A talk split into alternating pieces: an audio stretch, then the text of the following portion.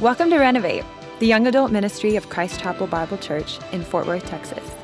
We are for all young adults. Whether you're far from God or walking close to Him, we believe that our God fully knows us and fully loves us. So instead of leaving us as He finds us, He is constantly and graciously renovating our lives so we can look more like Him.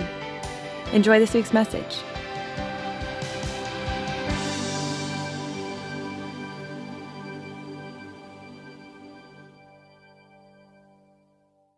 Amen. Praise God. How are you guys tonight? Good. Love y'all. Excited about tonight, um, continuing to worship with you guys, and excited about uh, this is the last week in this series we've been in, a four week series on God's will, how to um, a study and how to listen. How do we determine God's will? By the end of tonight, you will know exactly how to determine God's will for every nuance of your life. So, congrats for that. Um, just kidding, just kidding. You're going to leave as confused as ever. Um, but God is good, and, and hopefully, honestly, we'll be able to walk you through a practical way of, of using these tools that God has given us. Um, we've been in this series for three weeks now, and, and now tonight, the fourth week. And I, have loved it because I really do believe God has given us tools to be able to determine His will. And for us, as we uh, navigate life to figure out, okay, Lord, do you want me to do this? Do you want me to do that? Uh, decisions on job, decisions on uh, relationships. There's so many nuanced, big and little decisions in our life uh, that can be paralyzing. Uh, how do we figure out what's God's path for me? And so, um, and so I, I, really am excited about getting to kind of unpack this final tool that we see in Scripture. Um, I, I, think we've done a pretty good job. I know Josh, the last two weeks, has done a really good job of making sure you guys hear that what we're talking about as we talk about these tools that God has given us to be able to hear Him, to be able to listen to Him, to be able to determine His will, is this is not a formula.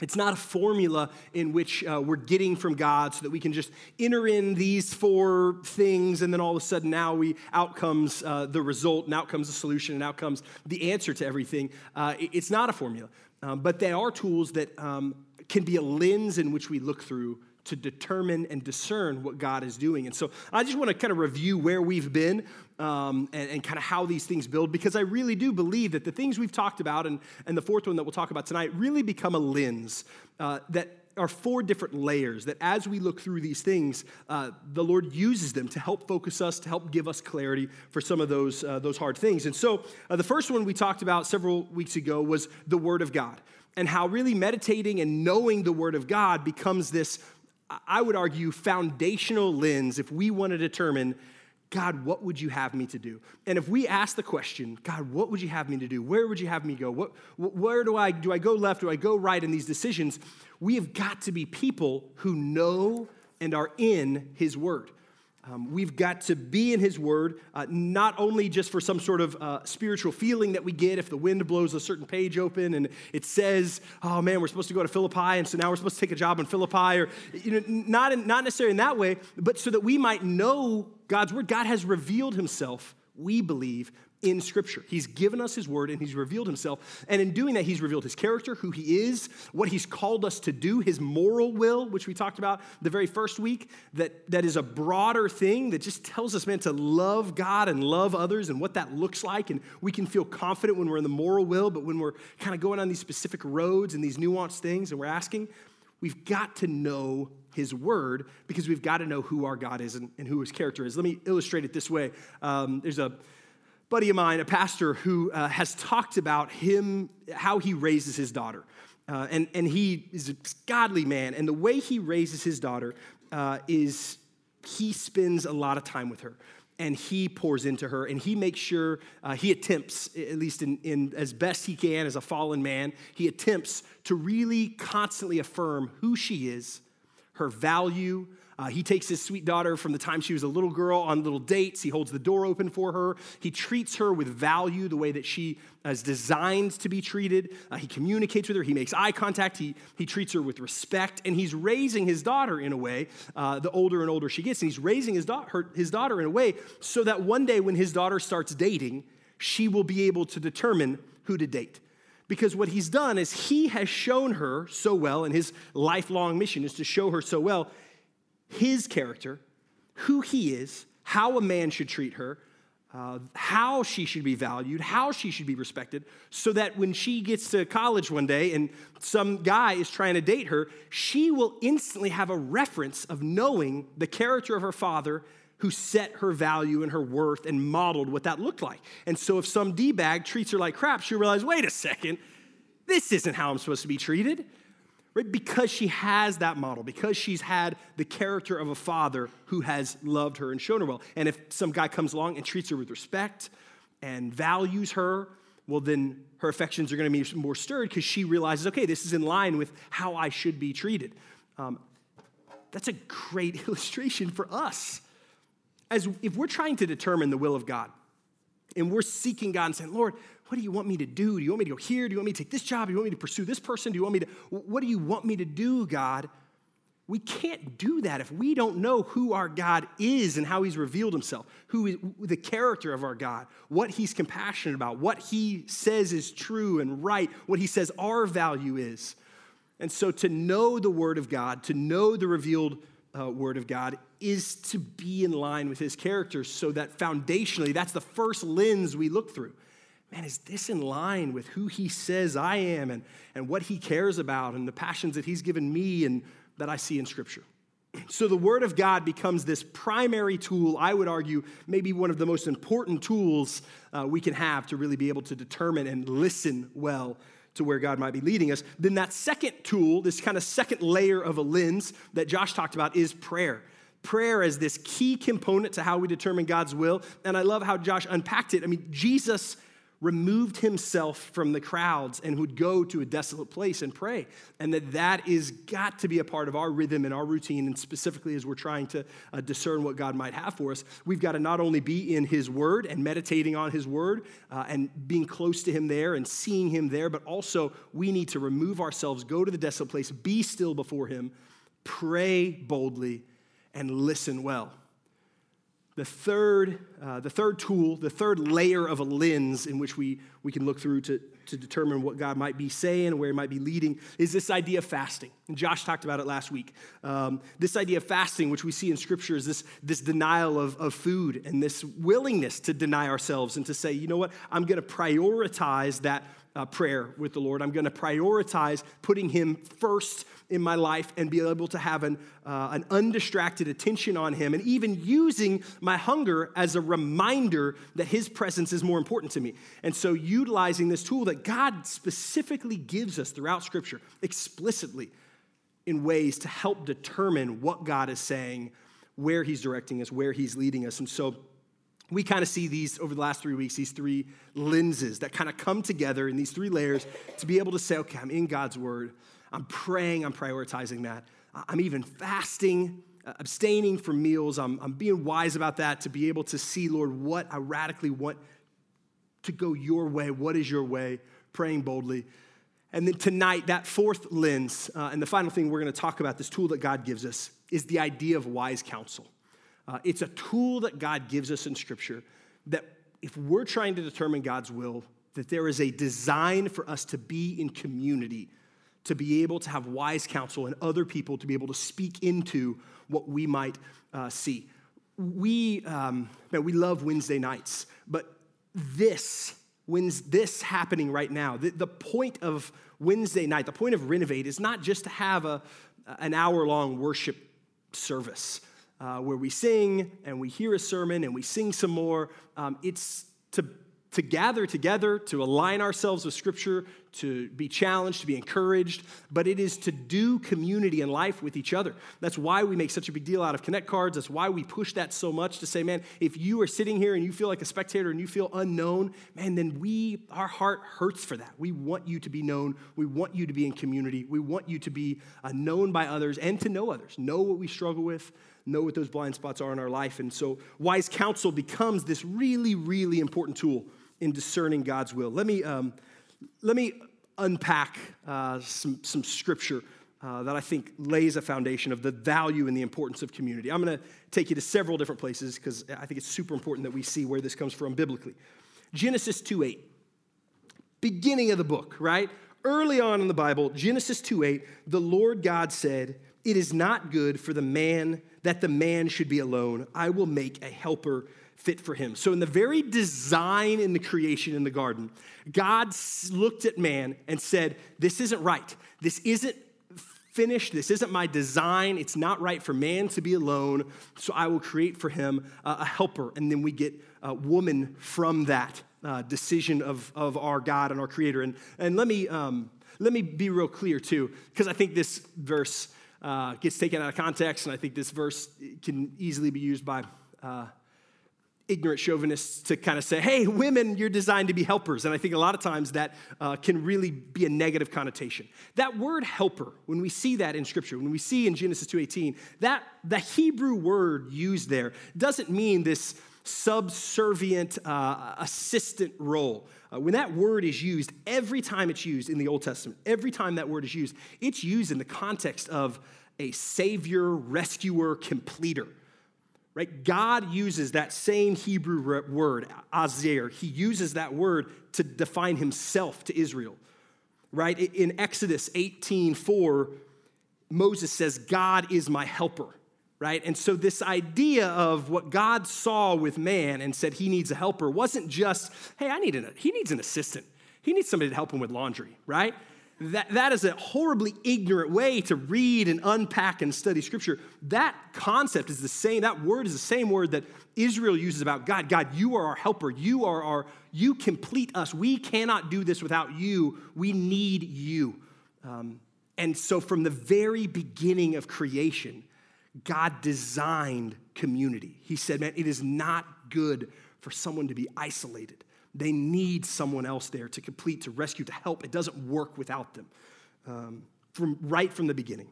Proverbs 27 17 is a verse that talks about how iron sharpens iron as one man sharpens the other. This idea that relationships are needed to sharpen each other um, as iron sharpens iron. We see all throughout the New Testament, specifically the Gospels, um, we see Jesus function in community we see Jesus prioritize, utilize Jesus Christ, God incarnate, could have done whatever he wanted to do. He didn't, he was God in flesh, and yet his design for how he did discipleship and his ministry was gathering these disciples. And he had this inner circle of other men who knew him, who he revealed himself to in, in deeper and more intimate ways. Um, we see in Hebrews, the author of Hebrews, uh, chapter 10, he says this, and we'll put up on the screen for you. He says, Let us hold fast the confession of our hope without wavering. So let's hold on to our faith, right? Let's not waver. For he who promised is faithful. And let us consider how to stir one another up to love and good works, not neglecting to meet together, as is the habit of some, but encouraging one another, and all the more as you see the day drawing near. So even the author of Hebrews in the New Testament says, hey, even after Jesus has done his ministry, uh, ascended into heaven, we as believers need to continue to gather. We need to continue to meet. We need to continue to encourage each other and spur each other on. We don't need to neglect this, as which can be a habit. We need each other. Last verse I'll give you, 1 Thessalonians 5.14. I think in even a more specific way, Paul tells the church, uh, the Thessalonians, he says, And we urge you, brothers, admonish the idle, encourage the faint hearted, help the weak, be patient with them all. Um, Paul tells us, man, walk alongside each other, admonish, encourage. We are designed for community. You are designed to be in community. As you navigate your life for so many reasons, um, you're designed to be in community. But as you navigate specifically this felt need of, Lord, what are you doing? How do I know where you're working, Lord? What should I do? Which path should I take? Which decision should I make? When we get to those crossroads, know that you're designed to be in community as a tool and a lens to be able to help you make those decisions.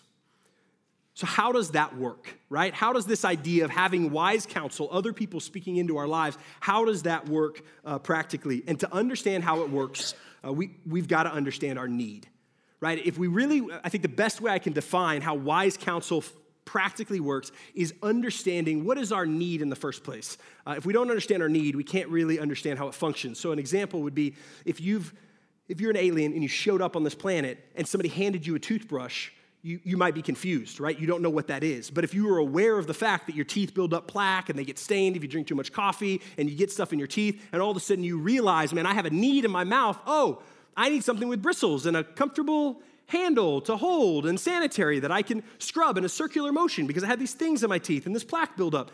Because of our awareness of our need, it dictates, oh, I need this tool. I need this tool. I know how to use it because I know the need.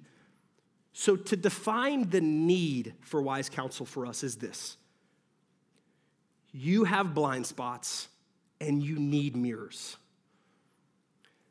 You have blind spots in your life. I have blind spots in my life. If I understand the need that I don't have a perfect perspective of who I am, of the decisions I'm making, of the people around me, of who God is, I don't, I have a narrow, limited in, in ways ignorant perspective, in ways uh, sin induced perspective. And so, because of that, you've got blind spots, I've got blind spots, and we need mirrors to be held up in our life so that I can navigate in a proper and godly and wise and discerning ways. Um, we can't trust ourselves.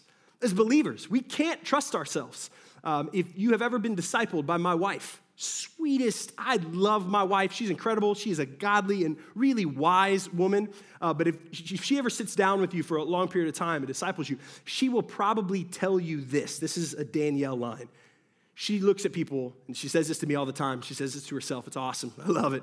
Says, You don't got this. Right? Like that's my wife's encouragement to most of the people she disciples. Hey, I love you. You don't got this. And I think oftentimes in our world that feels really counterintuitive, but I love that my wife will tell me that because the truth and the reality is I need somebody to tell me that I don't got this. In and of my own strength, in and of my own perspective, man, we live in a culture that says, man, we got this. I just need to be positive and I just need to fake it till I can make it. I got this. That is not God's design.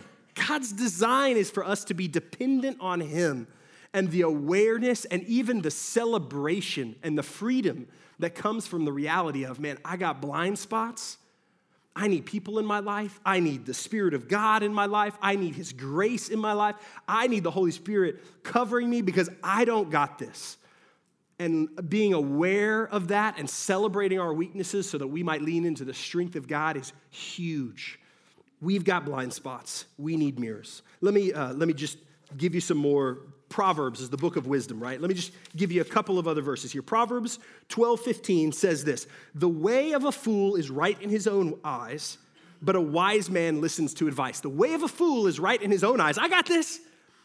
But a wise man listens to advice. Proverbs 19 20 and 20, uh, 20 through 21. Listen to advice and accept instruction that you may gain wisdom in the future. Many are the plans in the mind of a man, but it is the purpose of the Lord that will stand. That understanding that we have blind spots and we need other people to speak into our life will be the catalyst, and it will also be the motivation in which drives our conversations to seek wise counsel so that we might realize I need other people to hold up mirrors. I need people to reveal things and show me things that I don't see. I need other people to be praying and fasting alongside me because there's perspective that I don't have. And God, throughout Scripture, has designed this thing to work in community. So we've got to use it. Um, my wife, um, real practically, and this is an easy one because I live with her and she knows me and she knows how big of a sinner I am and she knows how big of a fool I am at times and she also knows my gifts and my strengths and my weaknesses. And she becomes a really important piece of wise counsel. Not the only wise counsel, but uh, she becomes someone who speaks into my life. Um, she's someone who, man, if she is a hard no on something, if she's like, man, I just don't feel like the Lord is leading us in this way, and she's a hard no, it's gonna be really hard for me to overturn that because I, I kind of trust her more than I trust myself at times because I know myself and I know my tendencies and I know my ambitions or my selfishness or my pride. And so she's able to bring that to the table. Um, there's also counsel I've received that's been uh, poor counsel, right? So when I was in high school, my dad really gave me the counsel. Uh, he really believed that I could go and play Division One football. Uh, specifically, don't laugh too much. Specifically, a wide receiver for a Division One football team, and that I could get a scholarship. Yeah, exactly. He said, "That's horrible advice, Dad." I love you. I'm glad you believed in me, but no, like I, that's an awful decision. Um, there's no way I would do that. I'd die instantly. I would instantly die. Um, and I wouldn't be able to catch or run or jump, right? No. So, all of that to say, man, there is counsel that we seek, and people who speak into our lives, it's incredibly important. It's part of our design, it's biblical. We need it. We need it. Um, okay, so here's what I want to do. I want to, I want to help uh, get more and more practical with not only the, the need and the design for wise counsel to discern God, but I want to make a couple of observations. And one of them is this counsel can have two paths when I'm seeking counsel from somebody. Part of my seeking counsel can be gathering data, right, about a decision. And the other part of my counsel can be really trying to uh, get in line with where the Spirit of God might be leading me. But those are two very different things. So let me explain. I might be trying to decide, man, am I going to go to uh, this grad school or that grad school? Well, part of getting wise counsel is going to be I got to gather data right? I got to go talk to people. I got to go meet people who have gone to that grad program and people who have gone to that. And I've got to gather data.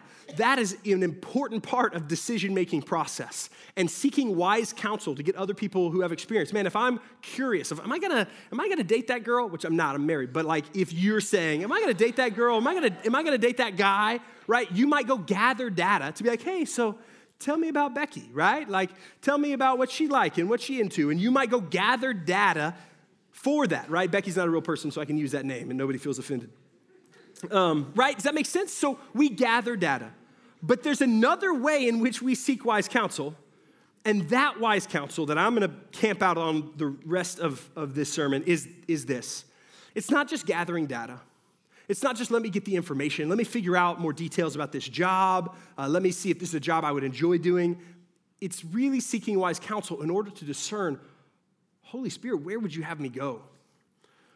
Lord, I want to be in line with who you are and where you are, and these are two great decisions, and neither one of them seems sinful, and neither one of them seem bad. God, do you, do you have a leaning one way or the other? God, where would you have me go? And when we're seeking wise counsel for those kind of decisions, not just gathering data, but when we're seeking wise counsel to say, man, which way do you think the the God of the universe might be urging me towards. And we've got to make sure we understand what category we're doing research in, because oftentimes those lines can get blurred, and we can go to this great interview and get all kinds of data about a job and walk out of there and be like, oh man, that's really neat. Is that really where the Lord is leading? Um, so, getting counsel from somebody to help you clearly see where the Spirit is leading honestly can be a crapshoot. So, here's what I want to do with my remaining bit of time here because it can be a crapshoot, I want to help give you three practical ways of how you navigate the crapshoot, right? How you just navigate the crapshoot that is going and seeking advice and getting lots of advice, different angles, different perspectives. How do you navigate what's helpful, what's not helpful, what's from the Lord? Man, that can get super cluttered. That can create more confusion, more paralyzation. Uh, here's some ways of how to navigate, honestly, the crapshoot. The first is this having a council, a council of wisdom. And by that, I mean multiple voices. That there's multiple voices in your life uh, who are giving you advice. Here's the thing I can find anyone to affirm what I want to be affirmed, right? If I want to do something and I'm like, ah, I prayed about it kind of, I skipped lunch, so I fasted, check that. I, I should check the, I should check the, uh, the wise counsel box. I can find somebody to affirm it, right? Oprah will do it, or, you know, I'll just get a buddy who doesn't really know any context in my life to do it, or I'm pretty convincing. I can share it with somebody in a way that's like, hey man, do you think I should take this awesome, awesome job, or do you think I should go take this lame job, right? Like, I'm able to, to to, I, I can't trust myself, right? I don't got this. I can't trust myself. And so, one of the things that's really important is having a counsel, multiple voices in our life. Proverbs 11 14 says, Where there is no guidance, a people fails, but in an abundance of counselors, there is safety. Proverbs 15, Without counsel, plans fail, but with many advisors, they succeed. Proverbs 24, for by wise guidance you can wage war, and in abundance of counselors, there is victory. If you're trying to navigate the crapshoot of how do I receive wise counsel in a way that isn't more confusing, and this person says yes, and this, finding multiple counselors that you're seeking after to say different ages, different perspectives, diff- people from different backgrounds, being honest and vulnerable and real and saying, hey, here's where I'm at. Would you pray with me? Uh, would you give me, uh, from your vantage point, help hold up a mirror because I know there's blind spots in this decision and, I, and I'm designed to be in community. And so finding a multiple voices. And that leads into finding a multiple of people in your life who are submitted to Jesus look for people who are actually submitted to Jesus. Now, our hope in this series is man, this really isn't a formula for you, but it really does propel you to use God's tool of being in Scripture more and praying more radically and removing yourself from the chaos and the busyness and going to the desolate place to be still and find those pockets of, of time in your week and in your day to pray and to fast and to find wise counsel. But make sure you find wise counsel if you're trying to ha- help determine what the Spirit of God is doing, then find wise counsel of other people who are walking with the Lord, who are mind blowing, indwelled with the same Holy Spirit that is in you if you are in Christ. Find other godly people to speak into your life. Find other godly people who will pray with you. Find other people who are submitted to Christ who will fast alongside you to help make decisions and who will speak into your life, uh, not just with their own selfishness, but they'll speak into your life um, as they are also listening to Jesus and interceding for you. Um, and then the, the last thing is this the, the last um, just piece of advice for how we navigate this um, when we're trying to add these multiple voices is yes, there's multiple people. Yes, they should be submitted to Jesus, but also sift through that counsel with discernment sift through the counsel you're receiving with discernment. And here's what I mean by that. I think oftentimes uh, we'll hear that counsel and we think, okay, this is black and white. This is what this person said. This is what these two people, their counsel matched. Receive that and sift through it. Um, Job in the Old Testament. Uh, Job does this at times well and at other times really poorly. But Job in the Old Testament goes through a really hard time and a very confusing time. And he has a very limited perspective of what God is doing around him. And he has counsel around him that sit around this campfire and give him all sorts of advice. And what we see in the book of Job through many chapters is him trying to sift through all of this counsel not taking it all as black and white, but really receiving from different friends who give him a lot of bad advice and a lot of bad perspective. And eventually he's able to get before the Lord, and the Lord gives him clarity, and the Lord gives him an answer. But there is wisdom in receiving wise counsel, but then sift through it with discernment. What that looks like is it looks like um, check them, check the people who are giving you that wisdom or that opinion or that perspective um, pray, Lord, Lord, is this true? Is this right? Is this from you? Um, I, I, had a, a buddy over to my house recently, and he was sharing about um, just kind of how he determines God's will. And, and he's done some really radical things with his family, some really neat radical things where uh, he took all of his kids out of school one year and they like traveled around and um, traveled around the country and loved Jesus and like gotten adventures and that kind of stuff, right? And, uh, and, and one of the things that he was trying to determine to make that decision was he's trying to determine, man, is this wise? Is This crazy. And he was getting a lot of affirmation and a lot of doors were opening. And like the school principals are like, yeah, man, no problem. Take your kids and go spend a year with them out of school and roaming the country in a suburban. Great. You know, so he's getting some like weird doors open uh, and like, wow, this is great. A lot of affirmation. But one of the things he, he got was from his parents and his wife's parents was like, no, this is a bad idea. This is a really bad idea. You shouldn't do it. You shouldn't take your kids. And it was really neat because as he sifted through that, he discerned and realized, man, let me check their advice, man. Is there, is there heart issues there? And he really realized, man, anytime we want to take my, ki- my kids out of the state where they won't get to see their grandparents, the grandparents are always going to be against it. And he realized, man, anytime I seek wise counsel with my parents who he respects in a lot of other areas, but man, if it has to do with the decision of like, hey, we're thinking about taking our kids on a, on a mission trip to Tijuana, his, his parents are like, no, bad idea. Don't take our grandkids anywhere dangerous. Don't. And so because of that, he has to sift through that and realize, man, this perspective I'm getting is, is valuable and important ways, but I've got to sift through it with discernment to realize, man, there's fear. And, and oftentimes the people who speak loudest in our life might be coming from a place of fear. They might be coming from a place of ignorance. And so we've got to take that and we've got to sift through it.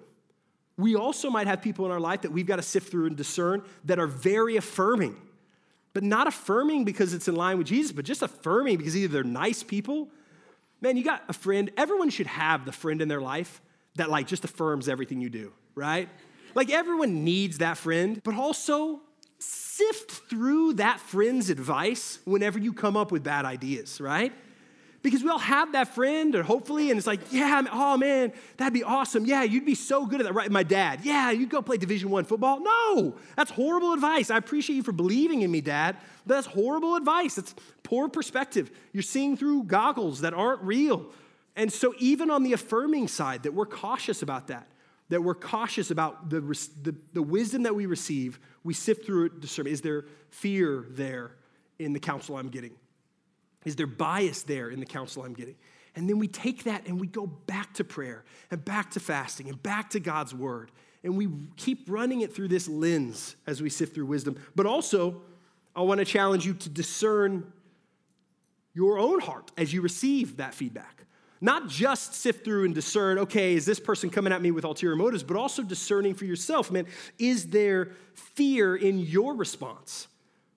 Is there pride in what you want to do. And so as you receive counsel, then check that. Um, a little story. I'm not super proud of this, but I'm going to tell you anyway, because um, I don't think it was a great pastor move, but it was awesome. Um, it was funny. Uh, so there was this girl who used to be an intern for me in the college ministry um, like nine years ago, eight or nine years ago really gifted girl. She was a senior in college, she was graduating, and she had a couple of ministry opportunities in front of her. Two full time ministry jobs in front of her that were like these really neat, great opportunities, very different types of roles, but these two great opportunities. And she was paralyzed with anxiety of like, what do I do? What do I do? I, I don't know what to do.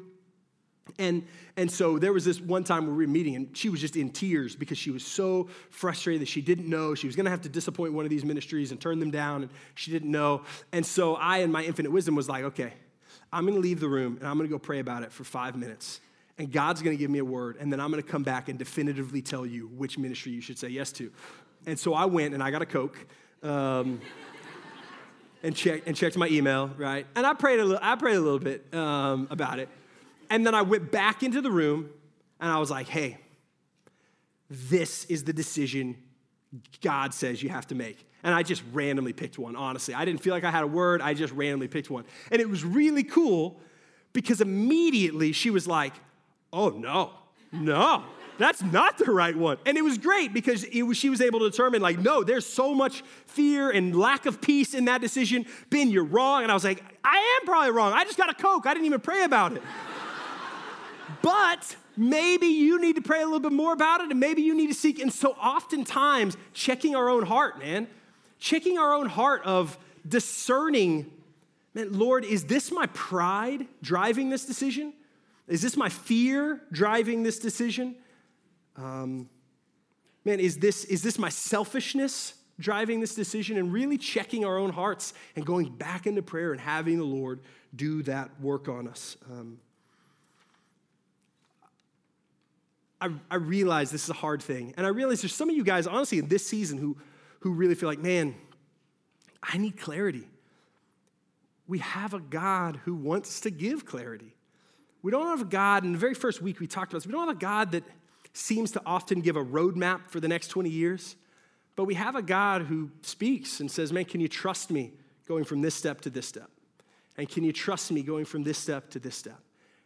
And that we would be a community that would seek after his will radically and that we would use the God given tools to help us discern Lord, what are you saying? Um, these are tools that he's given us. His word. Are we people of the word? Are we, are we saying we want to know God's will, but we're not actually in his word? Are we saying we want clarity, but we're not spending radical time in prayer? Are we saying we want uh, God to show up? We're not fasting and we're not radically um, setting apart time and, and, and choosing denial so that we might hear from the Lord in bold ways in this amazing tool that He's given us. But also, are we using community the way um, that's wise and the way that's godly and the way that He's designed us to? And are we receiving feedback from people who also love the Lord? And are we sifting that through discernment? And then we cycle again and again and again, and we puts us in a place where we uh, walk in this relationship of trust with Him. Here's my final encouragement.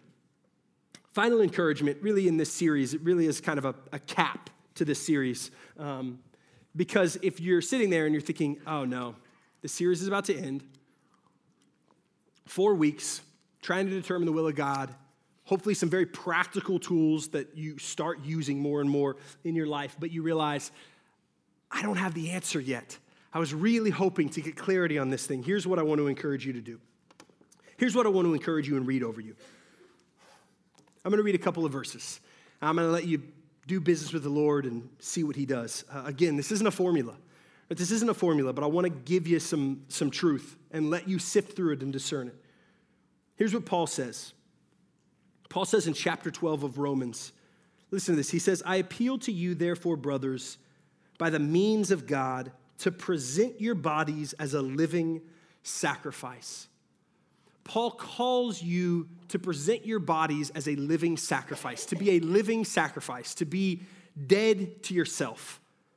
Present your life and your body as no longer your own, but a living sacrifice, holy and acceptable to God, which is your spiritual worship. And then he says, Do not be conformed to the patterns of the world. Right? Don't be conformed to the world, but be transformed by the renewal of your mind. That we're in the Word of God, that we're having our minds renewed. And then look what he says at the end of verse 2. He says, That by testing you may discern what is the will of God what is good and acceptable and perfect.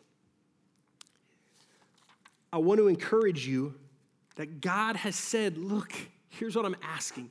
You want to know God's will? Work backwards from here. You want to know God's will? Don't be conformed to the patterns of the world. All of these tools that God's given us prayer, removing yourself from the chaos of the world and finding a desolate place, being in His word as opposed to the unbelievable amount of other sources that are going to try to tell you what truth is and what values are and all of those things. That getting in the Word, getting in prayer, fasting, these tools to no longer conform to the patterns of the world and then live these surrendered lives. And doing that, you'll be able to discern the will of God. Philippians 2:13, Paul says, "For it is God who works in you to will and to do for his good pleasure." And so let me give you this release. If you're paralyzed with what decision do I make? Are you surrendered to God? Are you living a life surrendered to God and saying, God, my life is not my own, I want to be surrendered? And are you trying to be transformed by His truth and not the world? And if so, then hold tight to Philippians 2:13 that says, For it is God who works in you to will. What do you want to do? Just take this as one piece of counsel to you. Weigh it, sift it. I'm not sure what the decision is. Compare it to other pieces of wise counsel. But what is it that you want to do? If you're close to Jesus, you're living a life surrendered, you're trying to not be conformed by the world, but be transformed by the Lord, then check your heart and say, well, honestly, between these two decisions, I kind of want to do this. Good. Then, then maybe run that with other counsel. Take that to prayer. Lord, is this okay? This is what I want to do. This seems to be my will. We see, man, when we're close to God, when we're surrendered to Him, it is God who works in us to will. So, man, just take that as an encouragement as we kind of cap off the series as one piece of practical advice to wrestle through Scripture to say, okay, I'm going to trust, I'm just, if it's in line, it's, it's in His moral will, I kind of want to do this more than that. Then take those steps. Take that as one piece of wise counsel to apply to all of the other tools that God's given you. And here's where, I really want to end if you're here and you think, yeah, I, I do want that. I do want to discern that. This is good. This is practical. I do want to figure out, man, what's God's path for me? And you're not surrendered to Christ, then it's going to be futile.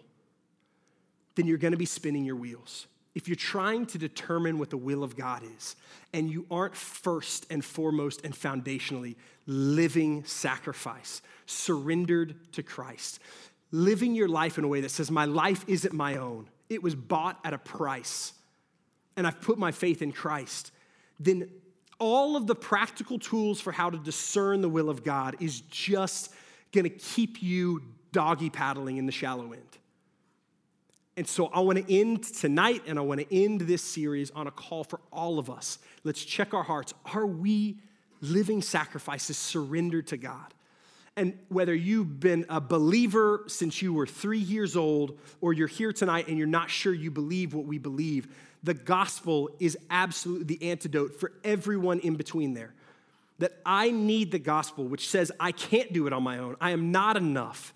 I need Jesus. And that 2,000 years ago, our God showed up in the person of Jesus, died and rose again, and now intercedes. And for those who put their faith in Jesus, all the religion, all the bad stuff, all of the pursuit of trying to connect, trying to find purpose, all of that washes away because it all comes up short.